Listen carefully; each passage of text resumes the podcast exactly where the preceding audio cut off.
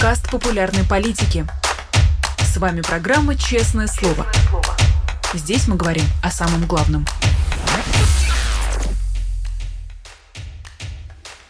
В 17 часов в Москве мы начинаем программу «Честное слово» на канале «Популярная политика».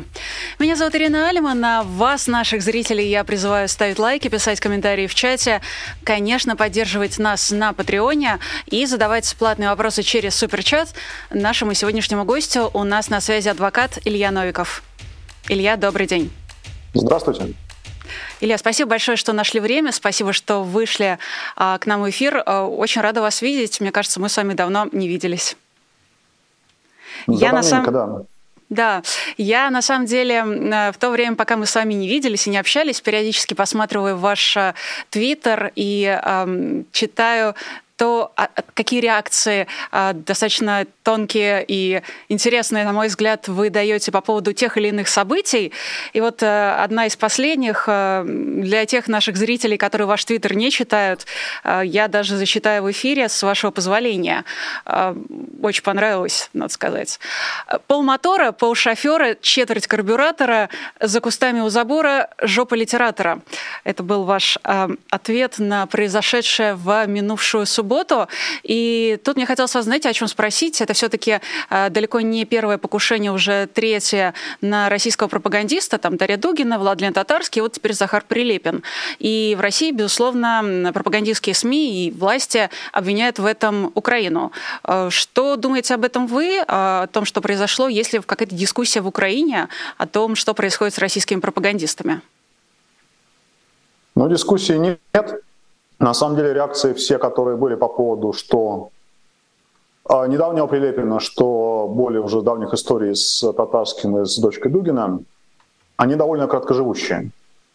То есть, безусловно, никто из людей, с которыми я общаюсь, не воспринимает это как какую-то, знаете, проблемную новость, что вот все-таки это же, наверное, терроризм, это же плохо, давайте по этому поводу уже поужасаемся. Война очень быстро приучает не стесняться радоваться любым проблемам и потерям врага. И если бы там тот же самый Прилепин или Пригожин или Татарский подавились бы рогаликом за завтраком, или у них была передозировка наркотиков, или их бы зарезал какой-то их товарищ, не поделив с ними, уж не знаю, что с ними поделив, там, пачку денег или бутылку водки. Или их бы арестовали их собственные друзья и покровители из ФСБ в результате каких-то своих внутренних разборок, или отравили бы. Вот никакой принципиальной разницы между этими вариантами и тем, что происходит, когда у человека взрывается машина или у него взрывается в руках статуэтка, я не вижу. И я не понимаю, почему мы должны ее видеть. В России есть сейчас уже, она давняя такая практика преследования за то, что называется оправдание терроризма, когда человека, который любым образом, кроме такого ультрапатриотического, такого возмущенного комментирует любую насильственную смерть вот такого человека, как Татарский или Прилепин. Хотя Прилепин жив, но, в общем, тоже это временно, как я понимаю. Как, впрочем, и все мы. Давайте я закончу мысль, и потом вы зададите вопрос. Любой такой комментарий, не сводящийся к тому, что у суки хохлы мы отомстим обязательно, он может быть оценен как одобрение терроризма. При том, что никто до сих пор не сказал на таком уровне, что мы должны были с этим обязательно согласиться, что и взрыв машины Дугиной, и взрыв Татарского, и вот недавний взрыв Прилепина, что это были именно акты, то, что называется террористическим актом в правовой терминологии. В случае с Татарским там даже изначально дело возбудили, российские следователи возбудили дело по статье об убийстве, что технически правильно. Нравится нам или нравится этот человек, и радуемся мы или не радуемся его смерти, а мы, конечно, радуемся смерти Татарского и радовались бы смерти Прилепина. Но технически это убийство, да? Или покушение на убийство. И вам нужно понимать, нашим зрителям нужно понимать, которые смотрят нас из России, что на самом деле вас не защитит, вообще никак не защитит, если вы будете это вслух обсуждать, и даже неважно, там, камерно, с соседями, в соцсетях, анонимно или не анонимно, вас, если вас пытаются взять за шиворот по этому поводу, вас не защитят рассуждения о том, что такое террористический акт, было это или не было, одобряли вы или просто прокомментировали, или нейтрально сообщили, потому что техника преследования вот по такого рода высказываниям, она уже отработана.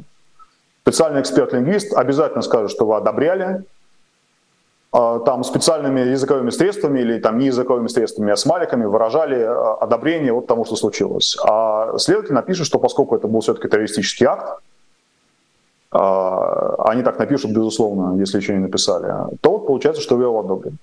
Поэтому для тех, кто в России, говорить об этом нужно крайне осторожно, если вы вообще опасаетесь за свою безопасность. Те, кто находится не в России, могут говорить об этом все, что они думают, все, что им нравится, вот включая меня, да, потому что мне Россия за это ничего не сделает. Но может завести еще одно уголовное дело. Не жалко. Хотела вас спросить о том, что все-таки это уже даже не столько тенденция, сколько такая явная закономерность, подрывы пропагандистов. Как вы считаете, почему именно на пропагандистов происходят такие нападения, диверсии, попытки их устранить, которые иногда успешны, иногда, вот как в случае с Прилепиным, не очень. Это потому, что вот такие поджигатели войны, они опаснее, чем сами военные, или потому что до них просто проще дотянуться? Мы сейчас пытаемся выстроить логику, не понимая даже наверняка, что за всеми этими тремя случаями стоят одни и те же люди, или хотя бы одна и та же концепция. Я легко могу допустить, что Татарского убрали одни люди, Дугину другие, а вот этого Прилепина попытались убрать третий, по совершенно различным мотивам. Да, безусловно, хочется выстроить какую-то одну линию, вот начертить ее, провести вот это вот. Там, да, как у Шерлока Холмса, выстроить эти точки в одну пунктирную линию и показать, что вот на конце ее там находится, не знаю, там украинский ГУР, например, или кто-нибудь еще. Но надо же понимать, что фактов для этого у нас нет. Причем, вот на мой циничный взгляд, не очень-то это и важно. Если мне завтра скажут, например, что... Причем вот скажут какие-то люди, которым я, безусловно, верю, которые знают, как заниматься этим расследованием, и скажут, что они вот точно все это проверили, пришли к выводу, что, допустим, от балды говорю, да, что Прилепина попыталась взорвать украинская разведка, Татарского взорвали собственные подельники, Дугина убрал ФСБ, Крымский мост, не знаю, Пригожин, а Северный поток американцев. Что все это 5 разных случаев. Но что я буду делать? Я пожму плечами и скажу, ну хорошо, окей, теперь мы это знаем.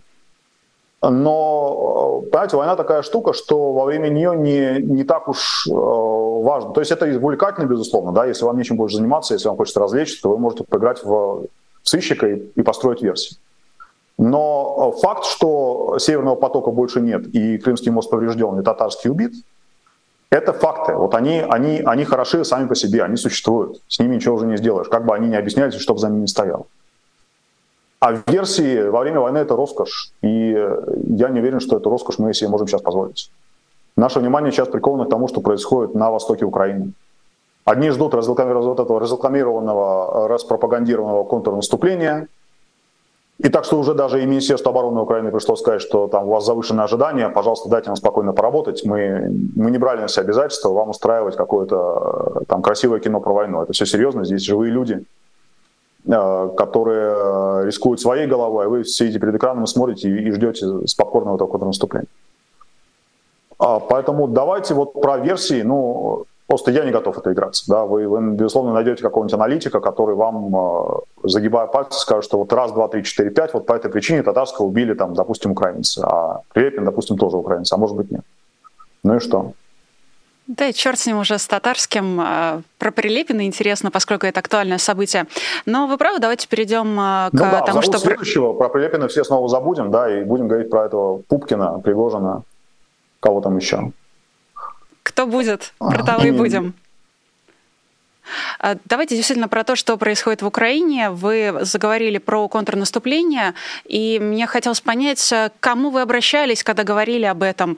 Кому, на ваш взгляд, обращается украинская Минобороны и говорит о том, чтобы дали спокойно поработать, не привлекали слишком много внимания к этому контрнаступлению, к самим украинцам или к западным партнерам?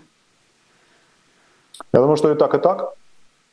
Понимаете, украинское общество, оно пережило в 22 году болевой шок, который мог его убить.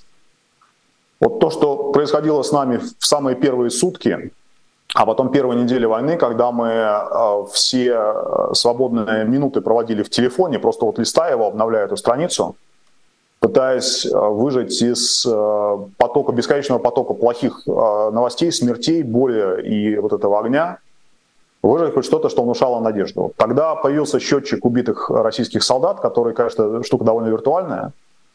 То есть вам никто не поручится из здравомыслящих людей, что вот эта цифра, которая сейчас уже подползает 200 тысячам убитых российских солдат, что она действительно вот именно такая, что там нет погрешности в 10%, 20%.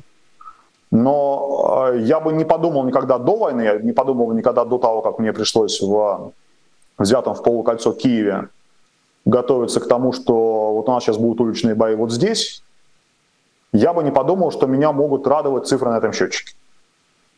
Но вот пока человек не попал в такую ситуацию, пока он на своей шкуре это не прожил, ему может казаться странным, как это дико, что это мы дикари, мы радуемся смерти людей, как это вообще возможно, что такое? Нет, когда ты поползаешь по горелой щебенке в белом пальто, твое белое пальто превращается в что-то похожее на такой же камуфляж, как у всех вокруг. Поэтому вот этот болевой шок, он на самом деле, он многих покалечил. То есть многие люди, которые не смогли, не были готовы к тому, что эта война будет, которые убедили себя или дали себя убедить в том, что нет, обойдется и в этот раз, и ничего такого страшного не будет, вот они в этих первых своих спасительных средствах, которые помогали в первой неделе, вот это вот поиск позитивного медиа-контента, они нашли себе наркотик. То есть даже спустя год, когда, казалось бы, уже все должны были к этому привыкнуть, что вот это новая реальность, мы в этом живем. Теперь неопределенно долгое время будет так. Может быть, до конца твоей жизни будет так. Но люди подсели на наркотик. Они выжимают из своих соцсетей любой позитив, который им готовы вкачивать. А им вот как раз вкачали очень много позитива, причем в основном люди безответственные. Не те, которые лично отвечают за то, как это контрнаступление или, правильно говорить, наступление, конечно. Как его провести и к чему это приведет. А совершенно безответственные, говорящие медиаголовы, которые ежедневно, в ежедневном режиме болтают про то, как все хорошо, завтра станет еще лучше, значит, у русских там миллион жертв, у русских миллиард жертв, вот здесь сожжено 100-500 российских танков, сейчас мы их всех погоним, через 2 недели кончится война. При том, что, наверное, все умом-то понимают, что говорится это каждый день, когда это говорится каждый день, а война все не кончается, ни через 2 недели, ни через 3 недели, ни через месяц. Вроде как уже должно поменяться к этому отношению. Вроде ты уже должен воспринимать как-то более настороженно эти слова, но нет. Огромная часть людей все еще продолжает ждать вот этих вот позитивных, даже не новостей, а намеков на новости или обещаний новостей.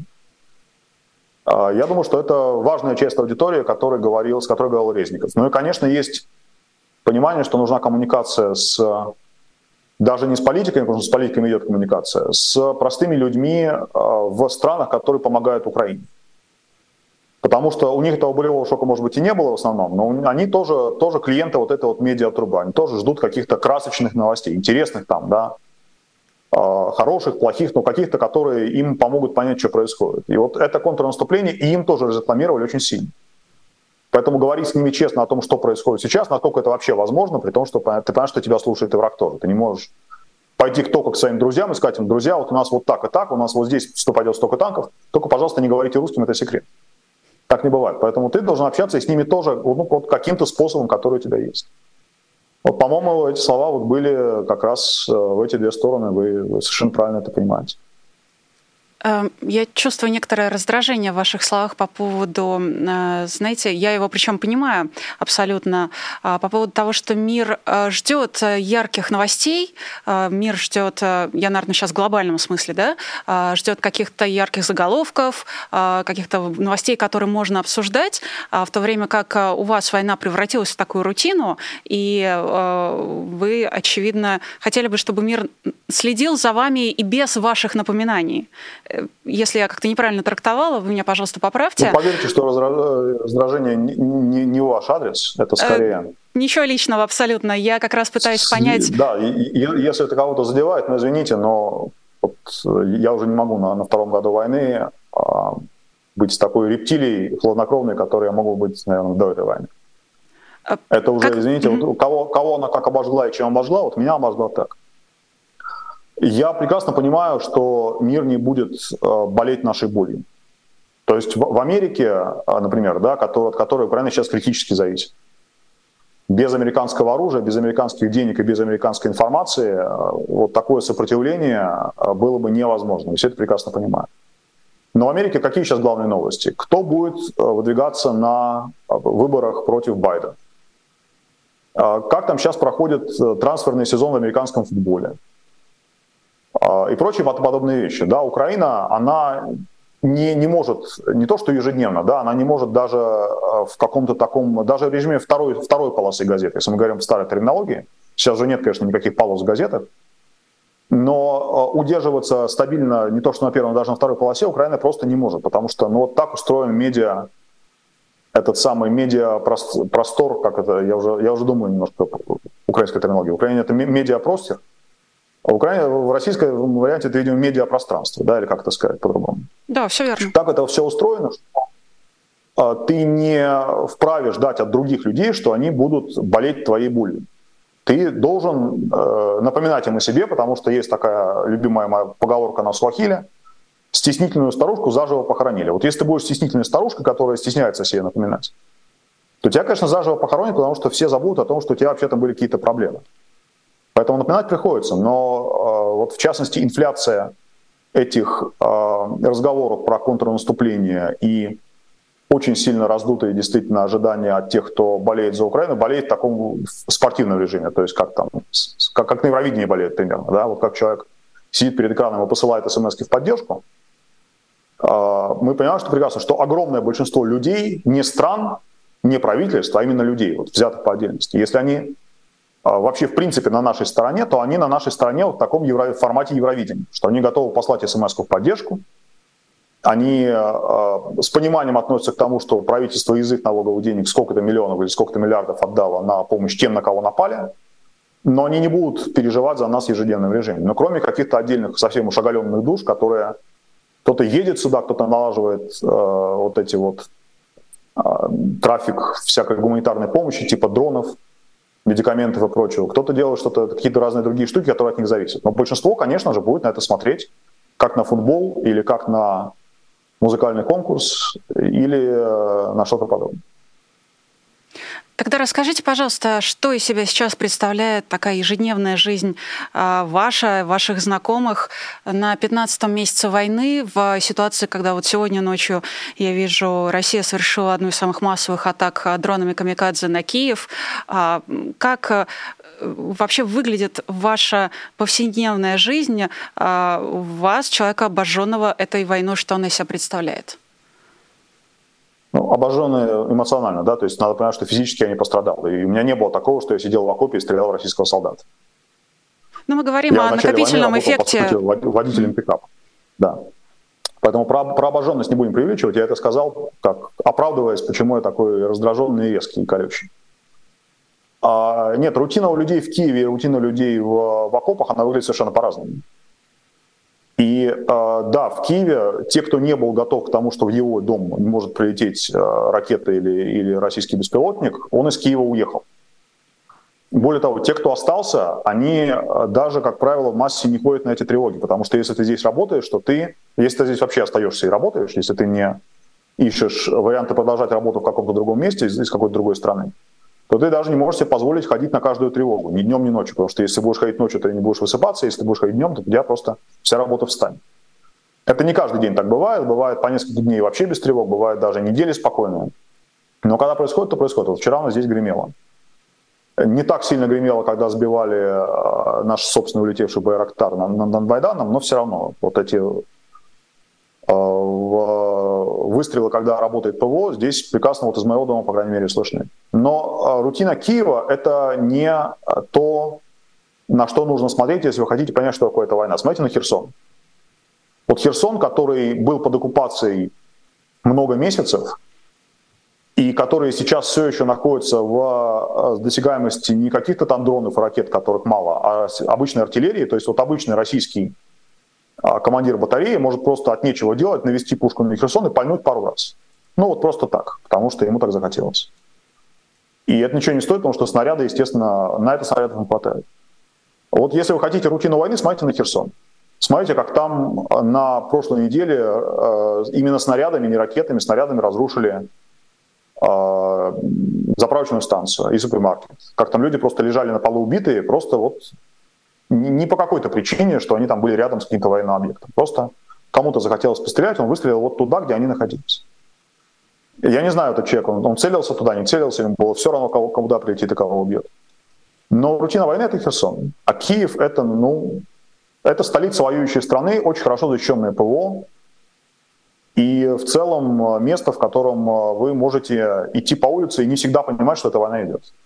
Но пока вы взглядом не наткнетесь на ежи на газоне, которые там стоят не потому, что их лень убрать, а потому, что в этом месте зимой был блокпост 22 года. И не исключено, что этот блокпост еще придется возводить, если русские пойдут на второй заход на Киев. Поэтому там стоят ежи наготове. Ты идешь, думаешь, все-таки война у нас, да, ну хорошо. А потом смотришь в другую сторону, там летние кафе, люди сидят, едят, машины едут, пробки. И уже не очень понятно, что война. И так каждый день. Это, наверное, очень специфическим образом влияет на психику. Я тут еще раз повторюсь, что абсолютно никаких вопросов и претензий ни в коем случае. Я хотела еще, знаете, о чем спросить? Я же правильно понимаю, что сегодня Украина отмечает День памяти? Вместо 9 мая Владимир Зеленский предложил отмечать День Европы и, собственно, подал в Раду соответствующий законопроект. Я бы хотела узнать, как в Украине раньше отмечали День памяти павших во Второй мировой, Великой Отечественной. Мне кажется, что они не должны очень сильно отличаться, эти два праздника, от, соответственно, от того, как он проходил в России, и от того, как он проходит в Украине. Вот расскажите, пожалуйста. Они очень сильно отличаются. Причем с 2015 года. Не с этого и не Зеленский это начал. С 2015 года нет вот этого советского Дня Победы. Есть праздник, который называется длиннее, День Победы. Сейчас я боюсь наврать, как он называется. В общем, он действительно привязан к Второй мировой войне. Это очень важно, потому что слова «Великая Отечественная война» — это такой большевистский коммунистический конструкт. Это специальное название для того периода Второй мировой войны, которая длилась 6 лет, в течение которого Советский Союз был не союзником Германии, а воевал на противной Германии стороне. Потому что тот период, когда Второй мировой войны, когда Советский Союз был союзником Германии, вот он в Великую Отечественную войну почему-то не включается. Поэтому правильно говорить не Великая Отечественная, а Вторая мировая. А здесь ситуация примерно такая, как с Российской Православной Церковью. До 2014 года, если человек в Украине был православным, то в подавляющем большинстве случаев он был православным вот этой Украинской Православной Церкви Московского патриархата. И потребовалось вторжение 2014 года, потребовалось 8 лет вот этой вот подмороженной, но войны, в течение которой ИРПЦ, вот эти вот организации, ориентированные на такую советскую победобесную повестку, продолжали здесь работать как такая, не пятая колонна, наверное, да, потому что все-таки им организованности на пятую колонну не хватало, но как такой фоновый излучатель для людей, которые были чувствительны вот к волнам этой самой, к волнам этой длины. На них присутствие Русской Православной Церкви, присутствие вот тех людей, которые пытались здесь носить георгиевские ленточки, которые тогда к тому времени уже стали символом боевиков в Донецке и Луганске.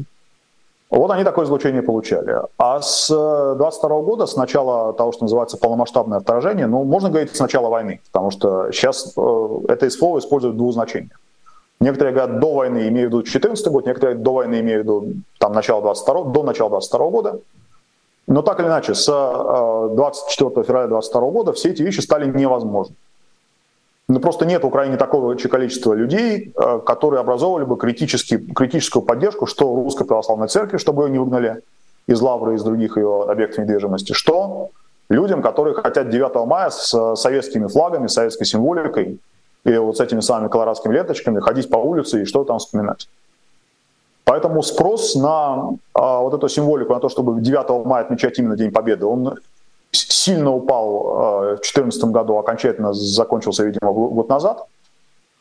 Поскольку вся Европа, тот день, когда вспоминают жертв и вообще события Второй мировой войны, она отмечает 8 мая, то вот Украина теперь уже присоединяется к этому тренду. Теперь уже людей, которые, что в Раде Верховной, которые приглашаются голосовать, что вообще в обществе людей, которые готовы уже активно так отстаивать 9 мая, советскую повестку, и советское название, и советскую атрибутику. Их уже просто нет, и Украина может себе это позволить, то, чего она не могла себе позволить раньше. Ну а то, что 9 мая День Европы, ну посмотрим, это пока новая такая задумка, я не знаю, насколько она приживется. Конечно, нам бы войну это пережить, а дальше уже с Европой станет понятно. Ну, значит, мы с вами об этом поговорим как-нибудь потом. Я, знаете, помимо того, что читаю ваш твиттер, я еще периодически слежу за тем, как украинское, наверное, медиапространство отзывается на различные прилеты дронов. И мне очень понравилась, конечно, Укрпошта, которая выпустила марку с стеной, кремлевской стеной и горящим дворцом сенатским, на который летит дрон. Видела инициативу соучредителя Монобанка, который обещал 20 миллионов гривен за то, чтобы довести дрон на парад Победы 9 мая в Москве. И поэтому интересно, ждете ли вы чего-то, каких-нибудь эксцессов, например, на завтрашнем параде в России? Будете ли вообще на это как-то отвлекаться? Ну, если же там что-то случится, я, конечно, об этом узнаю, потому что мимо новостей это не пройдет, но сказать, что вот я просто с замиранием сердца там зачеркиваю дни до этого прилета дрона, ну нет, конечно. Понимаете, вот если вы верите, что главное в войне происходит в медиапространстве, тогда, конечно, для вас главный вопрос на завтра – это прилетит или не прилетит на кремлевский парад какой-то дрон. Если вы все-таки смотрите на эту войну как-то вот с уровня земли, да, то вам дрон, прилетевший в российских снарядов в 30 километрах за линией фронта, он гораздо интереснее, чем дрон, который прилетит или не прилетит, пусть даже он там сядет на лысину Путина. Все равно, да, не очень в это верится, а в то, что дроны прилетают в склады, верится, и потому что это происходит регулярно, или ракеты, там, или снаряды HIMARS. Поэтому, извините, да, это не так зрелищно, это не так можно обсуждать в соцсетях, это не так красиво, но это все-таки важнее. Что 9 мая, что 8, что 10. Тут, знаете, сказывается специфика того, что мы с вами в абсолютно разных условиях, разных географических точках, и, скажем так, наша с вами точка зрения на разные события, она отличается, и, наверное, тем ценнее, что мы с вами можем об этом поговорить. Это вам совершенно не упрек. Я просто... Вы пришли за моей точкой зрения, вот, пожалуйста, я вам ее доношу, как умею. Вот, мне как раз интересно, зачем следите вы, на что вы обращаете внимание? Я не могу сказать, что вот у меня есть какая-то там табличка, куда, значит, вношу какие-то свои ожидания, да, и то, что вот это должно случиться, там, да, считаем дни в календаре. У меня просто есть люди, которых я лично знаю, которые вот сейчас там, на Востоке. У меня есть люди, которых я знаю, которые ранены. У меня есть несколько человек, которых мы похоронили в течение вот этих вот 12 месяцев. И... Вот ты просто, мы все, естественно, живем там частично, по крайней мере, живем головой в телефоне, да, вот когда ты видишь, что написал что-то человек, которого ты знаешь, которым ты понимаешь, что он не будет писать просто так, ты в это вчитываешься, а когда ты видишь, что там какой-нибудь кликбейт из серии, что срочная новость, разоблачен заговор против Путина, и ты знаешь прекрасно, что если туда кликнешь, то там будет какое-то очередное фуфло на тему того, что там профессор Соловей сказал, что вот разоблачили заговор против Путина, или не профессор Соловей, или не против Путина. Поэтому мой метаболизм информационный, он за этот год выстроился так, что если я вижу что-то явно кликбейтное, то я просто не открываю или проматываю дальше. А если я вижу что-то от человека, которого я знаю, то я вот как-то открываю и смотрю, что там такое. Поэтому моя лента устроена вот так. Вы естественно, смешные мемы, да, там, что покушение на Прилепина породило массу смешных мемов, что там разные другие штуки. Но мемы, опять же, мемы — это такое, там... обезболивающее, если хотите, да, это вы не можете этим питаться. Вы должны иметь какой-то свой источник вот этого информационного протеина, иначе вы просто впадете в дистрофию, и у вас на мемы вы просто и зайдете ввесь. Я знаю людей, с которыми это случилось.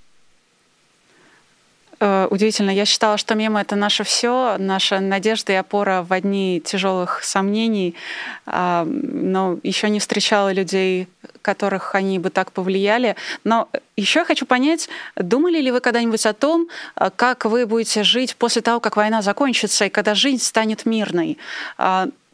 Вы думали когда-нибудь о том, что, наверное, к мирной жизни нужно будет заново адаптироваться, точно так же, как пришлось вам и всему вашему окружению адаптироваться к войне? Но моя жизнь сейчас вполне цивильная. Моя работа, моя адвокатская практика в Киеве выглядит примерно так же, как до войны. Придется, конечно, адаптироваться и адаптировать людей, которые прошли сами через окопы, но это на десятилетие. То есть это даже не масштаб вьетнамской войны, там пресловутого вьетнамского синдрома. Это счет на сотни тысяч людей и на десятки лет. А что будет со мной, я не знаю. Это еще одна из привычек, которая у меня выработалась, жить одним днем. Загадывать, что будет через год, когда ты не знаешь, будешь ли ты жив или прилетит тебе ракета завтра. За этим окном, которое у меня здесь слева, за ним находится ровно офис президента Украины. То есть любой кинжал или любая ракета, которая долетает все-таки и пробивает оборону, если она летела в офис президента, она, скорее всего, лишает меня дома, как минимум. А если я в этот момент буду дома, то с большой вероятностью меня еще убьет. И как в этой истории планировать, что я буду делать, когда? Можно мечтать. Да? Мечтать можно, это даже полезно время от времени, но планировать никак не получается. Поправьте меня, пожалуйста, если я ошибусь в хронологии. Насколько я помню, и вы уже сами тоже упоминали, что в начале войны вы были водителем пикапа. Я помню, что вы собирались в тероборону. И не жалеете ли вы сейчас, что вы не в окопах находитесь? Просто очень часто я слышу в ваших интервью именно отсылку к тому, что думать надо о тех, кто находится в окопах. У меня ощущение, что вы мысленно с этими людьми даже прямо сейчас находитесь. Вы не жалеете о том, что вы все-таки не попали туда, а продолжаете свою практику в Киеве? Об этом странно жалеть. Вообще люди, которые рвутся на войну, в отличие от людей, рваться на войну плохо и убегать от нее тоже плохо. Да? Когда она к тебе приходит, ты должен быть к ней готов, хотя готовым к ней быть нельзя. Я очень быстро вернулся к цивильной жизни, поскольку у меня не было и все еще нет гражданства Украины. Я не далее, как на прошлой неделе, подал очередную на эту тему бумагу в миграционную службу. Вроде это уже финальная бумага, вроде уже от меня не должны больше ничего просить. Но на самом деле Бог его знает. Поэтому мое пребывание в теробороне было такое добровольческое. Да, я пришел, у меня был пикап. Потом, когда закончилась оккупация Киева, и нужно было решать, что делать дальше, и как-то не особенно я был кому-то и нужен в этой украинской армии. Я знаю, что есть добровольцы, которые пошли в этот иностранный легион и куда-то еще. Я отдал свой пикап, он сейчас находится у людей в ЗСУ, не из моего старого батальона, у других людей, которым он оказался нужнее. Он сейчас снова сломался, мы его сейчас на учении, в общем, там. Такая совершенно не героическая с моей стороны, но вполне рутинная военная история. Но сама фраза, сама постановка фразы «мысленная в окопах», она звучит как-то максимально издевательски. Да, ребята, я с вами душой, я с вами на сибирской каторге, а телом, к сожалению, в отеле в Швейцарии. Так нельзя говорить. Я пережил очень большой такой переломный момент, когда я думал, что все, моя жизнь закончилась. Я в конце февраля 2022 года я думал, что я не доживу до лета. То есть для меня то, что я дожил до 1 марта, 1 марта, ладно, весна. Там, когда начали цветочки расцветать в Киеве, и зелень появилась, и для меня это было странное ощущение, но я не думал, что так будет. Точнее, надеялся, но не верил. А что там будет до конца этой войны со мной? Может быть, мне еще придется воевать, может быть, не придется. Бог его знает. Но бежать к этому, и если ты к этому не готов, если ты не какой-то суперпрофессионал, которого прямо знаешь, что он будет не путаться под ногами у людей, как Пьер Безухов на Бородинском поле, а будет прямо нужен и полезен, странно, да. Если мне сейчас гражданство Украины дадут, Украина может меня призвать и скорее всего, призовет, если сейчас страна затянется. Тогда, может быть, мне придется побыть в окопе или где-нибудь еще. Я не знаю, просто я пытаюсь максимально честно на ваш вопрос ответить, и у меня нет ответа, который звучал бы хоть как-то интересно, героично или что-то вроде этого. Ну, наоборот, самый правильный ответ – это самый честный ответ. У нас даже программа так называется «Честное слово». Так что спасибо вам за него. Вы сказали, что живете одним днем. Опять же, я абсолютно понимаю, что вы имеете в виду, но тоже еще хочу понять, когда вы так или иначе попадаете в, не знаю, обсуждение или под какую-то новость видите по поводу наступления Украины, что вы сами об этом думаете? Вы его ждете, вы не обращаете на это внимания и считаете, что все произойдет тогда, когда произойдет. Как вообще в Киеве ваше окружение, например, сейчас настроено по поводу наступления Украины? Это тема, которую не следует обсуждать, если ты не погружен в нее. То есть, когда я слышу, как мне человек, но если это, условно говоря, не Залужный, что-то, неважно, что говорит про контрнаступление, особенно если он говорит контрнаступление, я понимаю, что, скорее всего, со мной говорит не этот человек, а со мной говорит клише, которое он где-то подцепил и повторяет что-то, что он где-то услышал. А что важно? Важно то, что можно передать конкретным людям. Вот вообще то, что выстроилось по ходу этой войны, это такой навык, не навык, привычка, не привычка, я не знаю, как это назвать правильно. Ресурсы же все равно конечны. Ты не можешь там всю свою кровь, все свои деньги, все свое время отдать там, на эту войну без остатка. Потому что, ну окей, ты отдал и все, ты кончился. И что дальше? Неважно, ты донатишь деньги или ты помогаешь направлять трафик грузов, или ты делаешь что-то еще, ты должен это как-то распределять. Вот выработался такой подход, который я вижу очень многих людей. И я его тоже прекрасно понимаю, что ты помогаешь, во-первых, тем, кто оказался рядом. То есть ты не можешь думать о том, что где-то на соседней улице, там, да, какая-нибудь, как у Штирлица, там, женщина из разбитого дома уходит с коляской. Ты вот видишь вот эту женщину на этой улице, и либо ты поможешь ей, либо ей не поможет никто. А в смысле волонтерства ты помогаешь тем, кого ты знаешь. То есть ты не шаришься по Твиттеру, смотришь, у какого волонтерского проекта там более интересная нативная реклама, и кто там обещает за твои 500 гривен показать тебе что-то удивительное. Ты помогаешь тем, кого ты знаешь. Вот ты знаешь, что эти твои 500 гривен, они пойдут на какую-нибудь банальную ерунду, там типа покрышек для грузовиков. Или там типа обычно никакой не навороченной, вот просто простой формы военной. Потому что военная форма, ее Минобороны выделяет, исходя из одних каких-то своих разнарядок, сколько нужно военному комплектов формы на период времени, да? А опыт показал, что они рвутся гораздо быстрее. Они рвутся, там приходит негодность, что-то с ними происходит, они снашиваются. Вот даже простой призыв «задонатьте нам 500 гривен на простую банальную форму», которую мы нашли вот здесь вот на складе во Франции, которая лежит, пылится, а так мы ее купим, отдадим нашим ребятам. Если это исходит от того, кого я знаю, я эти 500 гривен даю. Если исходит предложение там, купить какую-нибудь вундервафлю, которая одним выстрелом убьет всю российскую армию, а человека, которого я не знаю, я не доначу. Вот так это выглядит. И на фоне этого, как правило, разговоры о контрнаступлении ведут как раз люди вот этого второго типа про вундервафлю, а не люди первого типа про шины. А вот людей первого типа приходится ценить гораздо больше, потому что без них конкретно жизнь в окопах была бы гораздо тяжелее и опаснее, чем с ними. Она и так тяжелая и опасна.